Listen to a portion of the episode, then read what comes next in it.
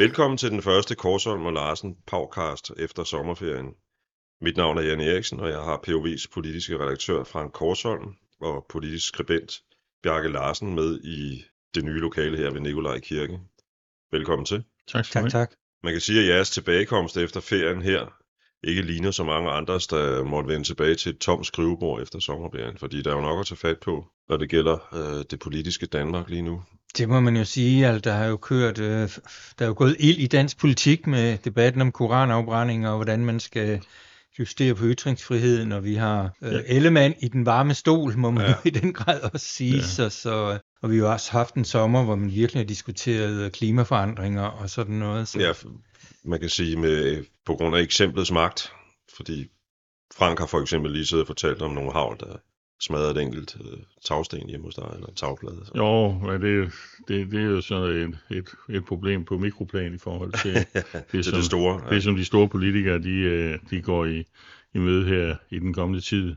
Selvom alle skriver, og sikkert også er rigtigt, at Jakob Ellemann Jensen han øh, nok skal overleve den storm, den brand, der er imod ham i øjeblikket, så kommer det jo til at, at brænde under ham under alle omstændigheder, og, og, øh, og oppositionen vil jo drøvtykke den her sag på det, mm. På det grummeste, så den kommer til at trække ud. Og det, det er jo deres løjer at gøre det, og jeg, jeg mener da også, der er gods i den, fordi det, det er jo alvorligt at lyve over for Folketinget, det har de jo fuldstændig ret i. Øh, og, og det er jo sådan tre-fire løgne, eller sådan tre-fire ting, og, og måske er der noget at komme efter. Jeg tror ikke, Jacob Ellemann han har gjort noget bevidst forkert, men hvad sker der nede i den der øh, materiale- og indkøbsstyrelsen? Det, det, det, det tror jeg, pressen vil interessere sig meget for. Det er klart, men jeg synes, slutfasis er jo, at han bliver. Dels Ja, fordi han er formand for Venstre, han er nummer to i hierarkiet, ja. og der er et flertal bag ham i, i de tre regeringspartier.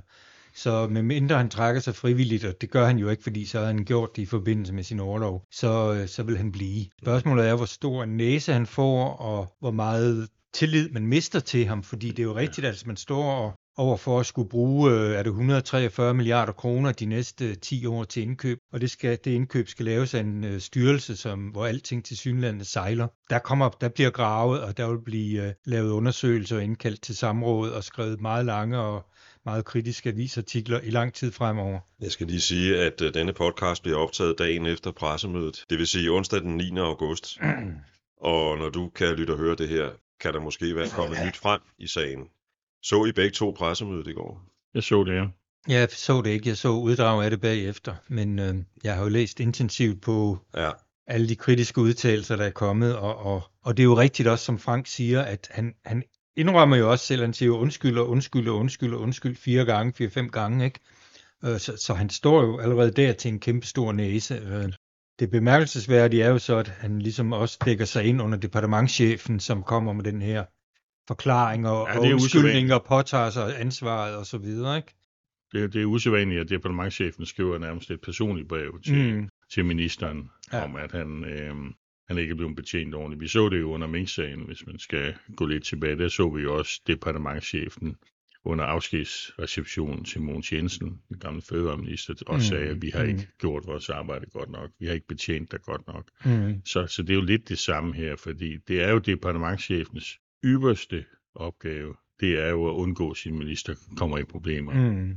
Alt andet kan sådan set være ligegyldigt. Han må ikke sende sin minister i salen eller i samrådet med forkerte oplysninger. Nej, Det eller simpelthen- det sende simpelthen skriftlige, ske. faktuelle oplysninger, som er forkerte. Og når man, nu har jeg prøvet at læse, ikke det hele endnu, øh, men, men noget af det, og, og øh, der er ikke, der er tvivl om, at forsvarets øh, øh, materialer og, og indkøb har, har øh, orienteret om, at, at det her tilbud, det gik frem til juni. Men der er jo også noget, som er upræcist i det. Og det, at det er upræcist, det er jo lige præcis der, en departementchef skal gå ind og sige, mm. Hvad betyder det Ja, her?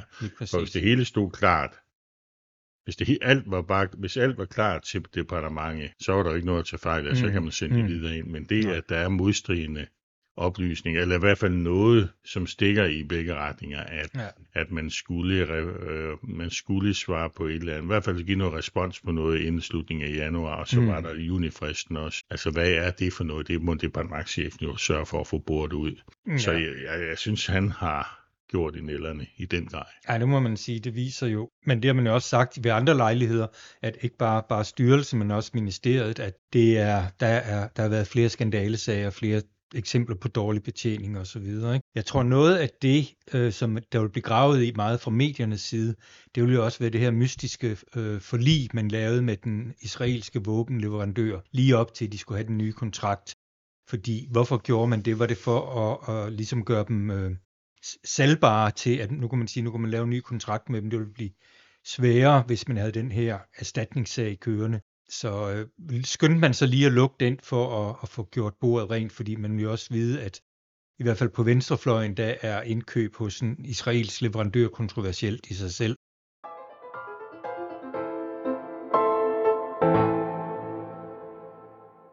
Vi har flere gange i de her podcasts talt om Venstre og smertegrænse. Ellemann er lige vendt tilbage til et øh, job, hvor han står over for ikke bare den udfordring, vi lige sidder og snakker om, men også at skulle lede igen, være chef igen i et parti, han har været væk fra i, i flere måneder. Og jeg så i mandags i en voksmeter, den nyeste efter sommerferien, at de nu ligger under de magiske 10 procent. Det bliver en svær opgave for Jakob. Det gør det jo, altså de har så ligget under 10 procent i flere meningsmålinger hen over foråret. Øh, og man kan sige, at altså baglandet vil selvfølgelig give ham snor hen over efteråret til ligesom at komme i gang og så videre, men men han skal jo levere, han skal jo levere en vision, han skal levere nogle gode forklaringer og eksempler på, hvad er det, vi får ud af at være i den her regering, og hvad vil vi med Venstre nu, hvor både Inger Støjberg og Lars Løkke er skaldet fra. Vi har Venstre 1, Venstre 2, Venstre 3. Hvad, hvad vil Jakob Ellemann Venstre? Hvad vil han med partiet? Og, og han har to chancer nu her i løbet af kort tid. Han har øh, Folketingsgruppen holder sommergruppemøde, og så er der øh, landsmøde. politisk landsmøde senere på året. Ikke? De to steder, der skal han levere nogle visioner, mm. nogle ambitioner, nogle, øh, noget, der kan tænde ilden hos folk. Ja, og ikke nok med, med, at han skal tænde ilden i sit eget parti, det skal han, men han skal jo også skabe en kant til Mette Frederiksen. Han er nødt til at sige og vise, at hvorfor gik vi, hvad var det, vi gik i regeringen mm. for? Hvad er det for nogle resultater, vi skal have med hjem herfra, som ja. er så liberale, som er så indiskutable venstre resultater, ja. at, at, at jeg kan forsvare det. Og ja. det, vil, det vil sige, at jo mere han kan gøre Mette Frederiksen sur, halvsur, helsur, øh, jo, jo, jo bedre vil han mm. i virkeligheden stå.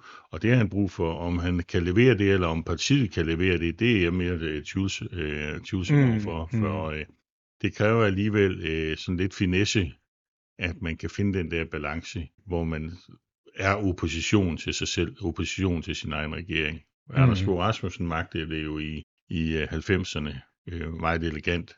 Det? Øh, og i 80'erne øh, var det over for Poul Slytter. Om Jakob Ellemann Jensen, han kan det samme. Det, det, det, det, det er noget tvivlsom om øh, mm. overfor Men altså, han har en bunden opgave, det er at få markedsført Venstre og få hævet ja. dem tilbage. Man kan jo sige, at, at det man har set indtil nu, det er jo primært nogle forholdsvis små symbolske skattelettelser, som er, ja. er det helt konkrete, man kan pege på.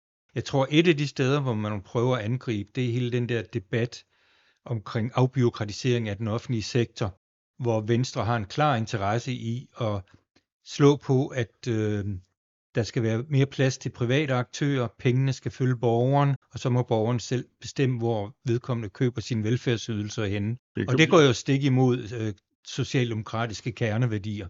Der kan de få en kant, og der kan de vise noget. Ja, det er så spørgsmålet, om det gør det, eller om Mette Frederiksen straks omfavner det.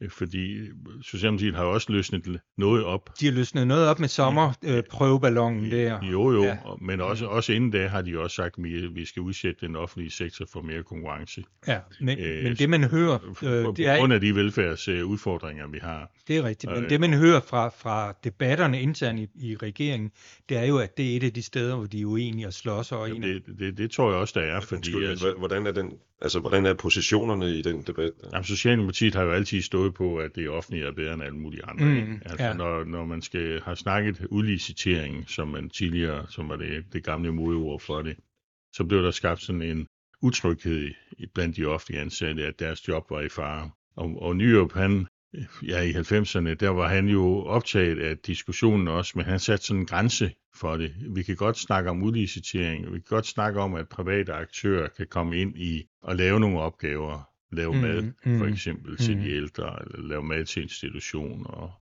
stå, stå for rengøring og den slags ting. Men når det kom til selve pleje, altså det at røre ved de gamle, det kunne vi sørge ikke have private aktører til. Mm. Det, var en, det var en offentlig sag. Mm. Fordi private skal ikke tjene penge. De skal ikke tjene penge på ældreforsorgen. Nej, og der har og det, for eksempel, da de havde S, men, øh, en etpartiregering, der var det jo noget, Astrid Krav kørte benhårdt på i, ja. som, som ældreminister. Også rulle, også rulle nogle gamle ting tilbage omkring, ja. fordi der var kommet konkurrence ind.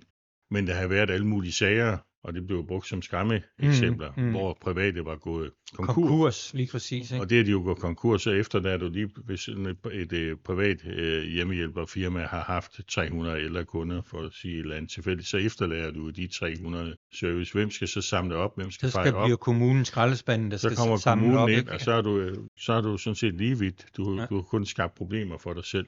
Der er alle mulige juridiske problemer i det med virksomhedsoversættelse mm, og sådan noget, mm. du ikke skal komme ind på.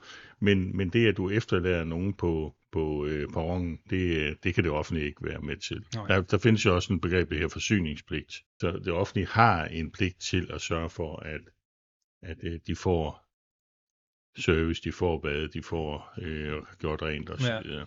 Det er bestemt ikke ukomplicerende. Nej, og noget af det, man har kørt på fra, fra Socialdemokratiets og fagbevægelsens side, det er jo også, at den der konkurrenceudsættelse, som, som det hedder, hvor man går benhårdt efter prisen, fordi det skal man i de her offentlige udbud, øh, det gør også, at så dem, der så vinder udbuddet, de presser de ansatte, som så får et dårligere arbejdsmiljø, bliver mere nedslidte og, og så videre, og det kan man som fagforening selvfølgelig ikke acceptere.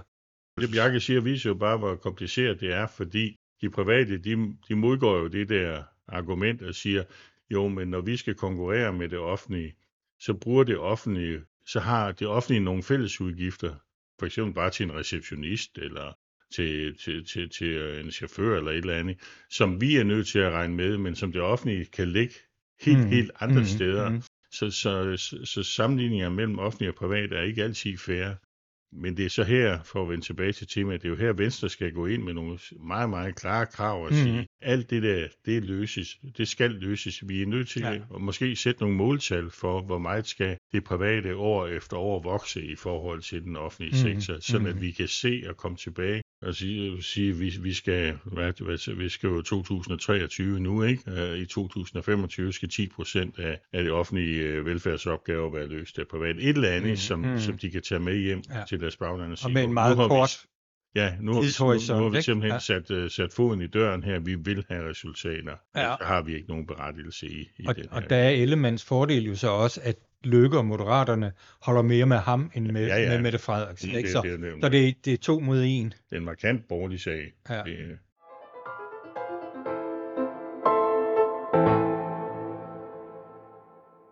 Du nævnte det der med, at, at, at, at Ellemann skal, skal på, på visse positioner mm. prøve at gøre statsministeren sur, fordi det ligger ligesom i, i, i spillet i en flertalsregering, eller en flerpartisregering. Hvor sur tror du, øh, Mette Frederiksen blev, da, da Lars Løkke gik ud med en melding omkring øh, forbud, måske forbud mod koranafbrændinger?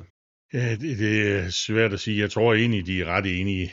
Det tror jeg. Altså hele den sag om koranafbrændingerne har, har, har jo nået et punkt, hvor man på en eller anden måde må forholde sig til det. Om man skal føre, øh, genindføre blasfemiparagrafen fra 2017, det, det er nok ikke løsningen på det. Jeg tror, Bjarke har stærke følelser for den, og han øh, ser og hopper i stolen i øjeblikket. Men et eller andet skal man nok gøre. Altså, man, man, man kan jo ikke have et internationalt samfund, hvor, det, hvor, hvor, øh, hvor man ligger og irriterer hinanden på den måde øh, som, som det foregår her nu. Der er jo spændinger nok i, i verden i øjeblikket, og hvad kan konsekvensen blive af det her? Jeg tror, det er det, man har sat, øh, sagt til sig selv i regeringen. Først med Lars Løkke måske, fordi de får indberetninger fra alverdens ambassader, øh, og, øh, og sagt, at øh, det her, det, det holder bare ikke i længden.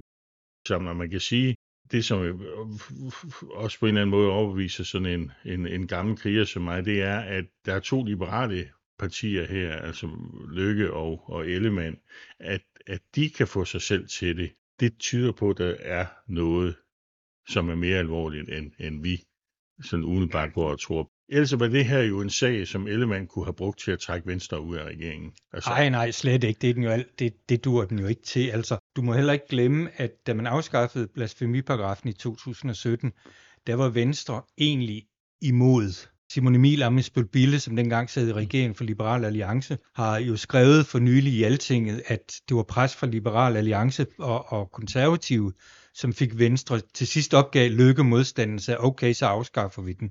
At de har i virkeligheden også været ret meget imod. Så på den måde øh, kan man sige, at de tre partier, som nu er regering, er dem, som var mest imod at afskaffe blasfemiparagrafen i 17, så derfor tror jeg, du har ret i, at det egentlig ikke generer, hinanden, generer dem så meget at gøre det. Jeg anerkender selvfølgelig også de der realpolitiske, den realpolitiske virkelighed, at der er et eller andet, man er nødt til at forholde sig til.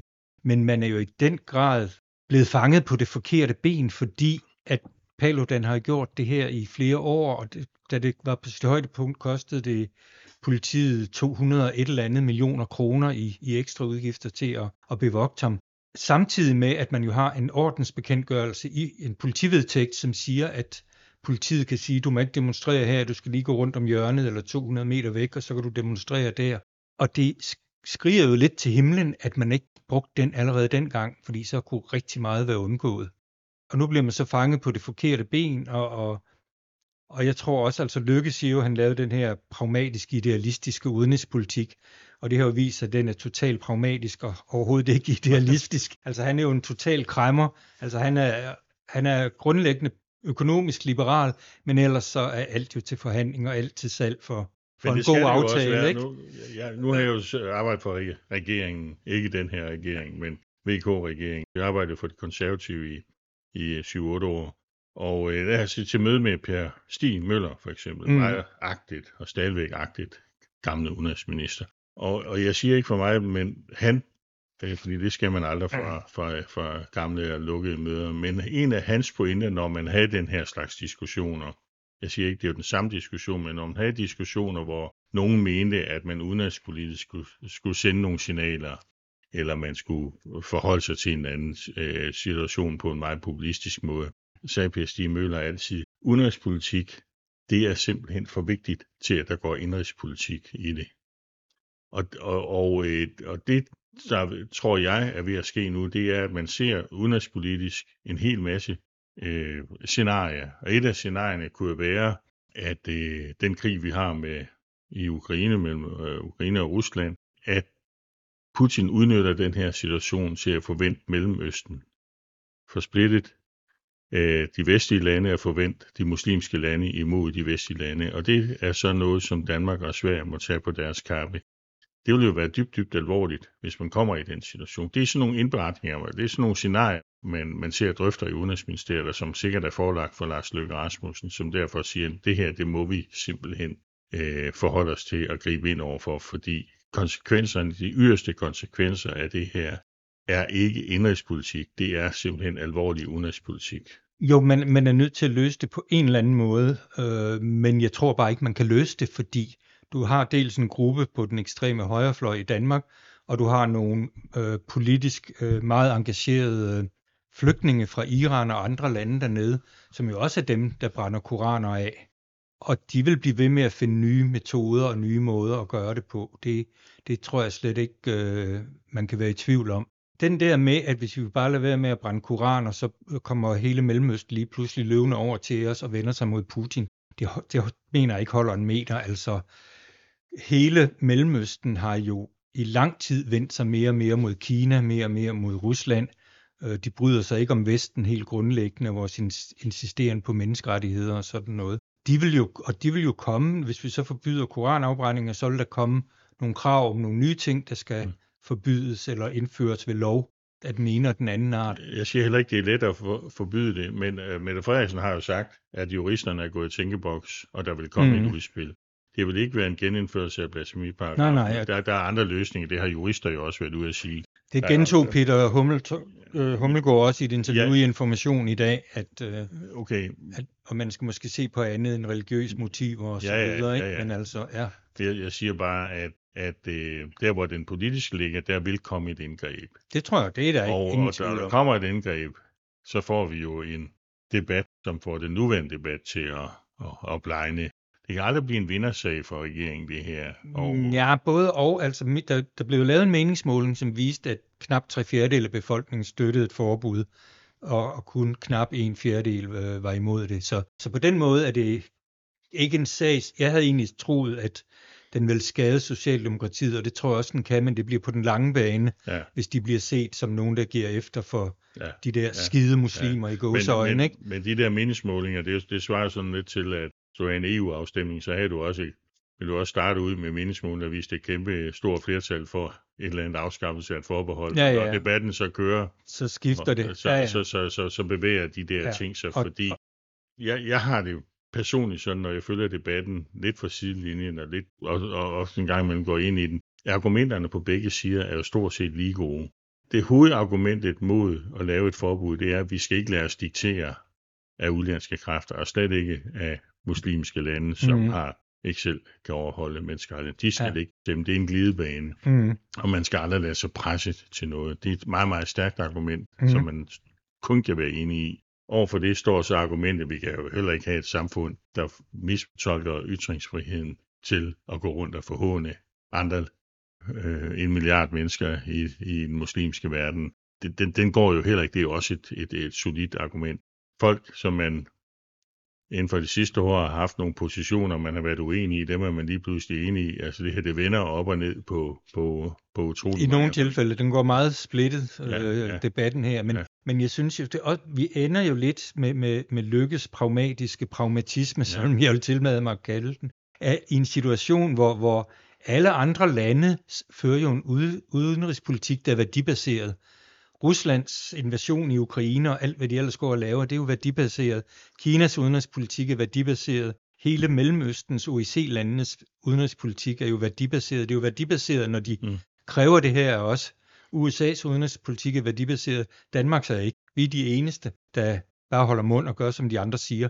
Det er jo en lidt absurd position at ende i. Jo, altså det er jo, der er jo ikke noget i det, du siger, man som sådan er, er uenig i. Men det, men det får jo ikke, det, det, det er jo ikke noget, der slukker brændende. Og, øh, og, og, og, og, så det er et meget konkret problem, man står overfor. Altså, jeg, jeg hæfter mig meget ved de advarsler, der kom, da man afskaffede blasfemiparagraf. Der vidste man godt, at det her det kom. Man vidste, at det, man gav tilladelse til, det var at, at pisse på Koranen og brænde Koranen. Så man har gjort det med åbne øjne. Det er jo et argument, som Søren Pape også har ført frem imod Jacob rigtigt. Ellemann. Man har gjort ja. det med åbne armene. Men, men det man bare ikke har været, og, og PET også dengang vurderer jo også, at det her det vil øge risikoen. Og man er jo nødt til at tage de der sikkerhedsvurderinger alvorligt, ellers så hører alting jo op. Hvis det er sådan PET og FE kan råbe og skrige om, at øh, sikkerhedsrisikoen mod Danmark er truet, at vi kan risikere øh, bomber i, øh, i hovedstaden eller andre steder, så er man jo som regering, så har man jo et ansvar for at, og, Mhm. øh, at sikre Jo, jo, men det, befolkningen. det er vi ikke uenige Og det er jo der, pragmatismen kommer ind. Det, det er jo lige præcis det, der gør, at vi har ikke lyst til at gøre det her, fordi vi skal ikke lade os dirigere. Men i virkelighedens verden er vi bare nødt til at agere. Det, det, det, Ja, det er det- vi som det- regering også at tage upopulære beslutninger. Det, er vi- det er vi ikke uenige i. At jeg mener bare, dels det er et eksempel på, at man ikke har udvist rettidig omhu ved at løse problemet i tide, for eksempel med ordensbekendtgørelsen hos politiet. Og så vil jeg vente med at se, hvad der kommer fra regeringens side, og hvad det bliver for en form for, for nålestik, fordi man skal heller ikke glemme, at der i den pressemeddelelse, der blev udsendt både dansk og engelsk for halvanden uge siden, der stod jo, at den danske regering vil gribe ind mod forhåndelse af, af stater, øh, religioner og kulturer. Og det er jo meget, meget Ja, ja. bredt, ikke? Jo, jo, altså, jo. og det kan man så sige, det var måske mest til at, at plise øh, OIC op, Ja. op til det møde, de skulle have, men, men det ligger jo stadigvæk og lurer i baggrunden.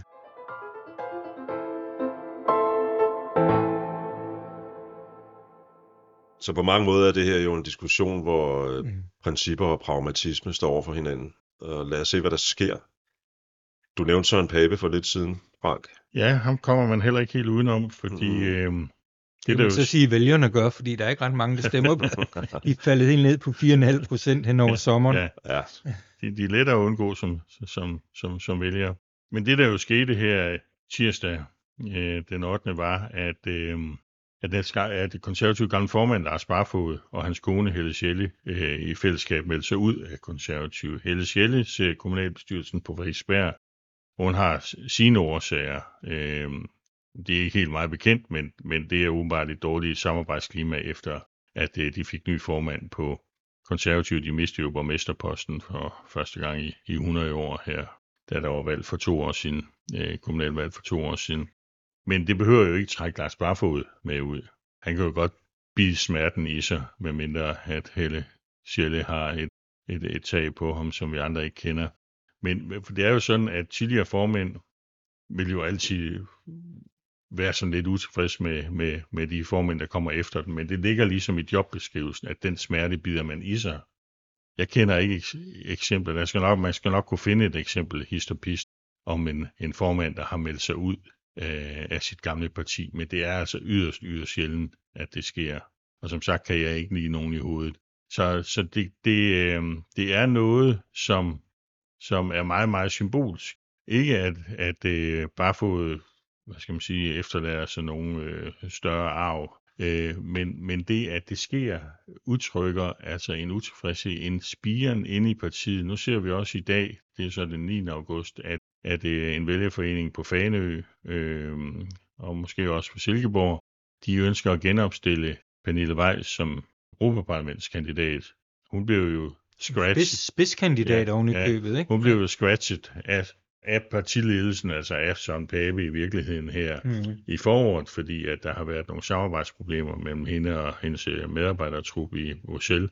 Mm. Men, øh, men her går de altså imod partiretningen, og det er, ikke, det er altså ikke sædvanligt. Og når det sker, så er det som om, der begynder at gå hul på bylden.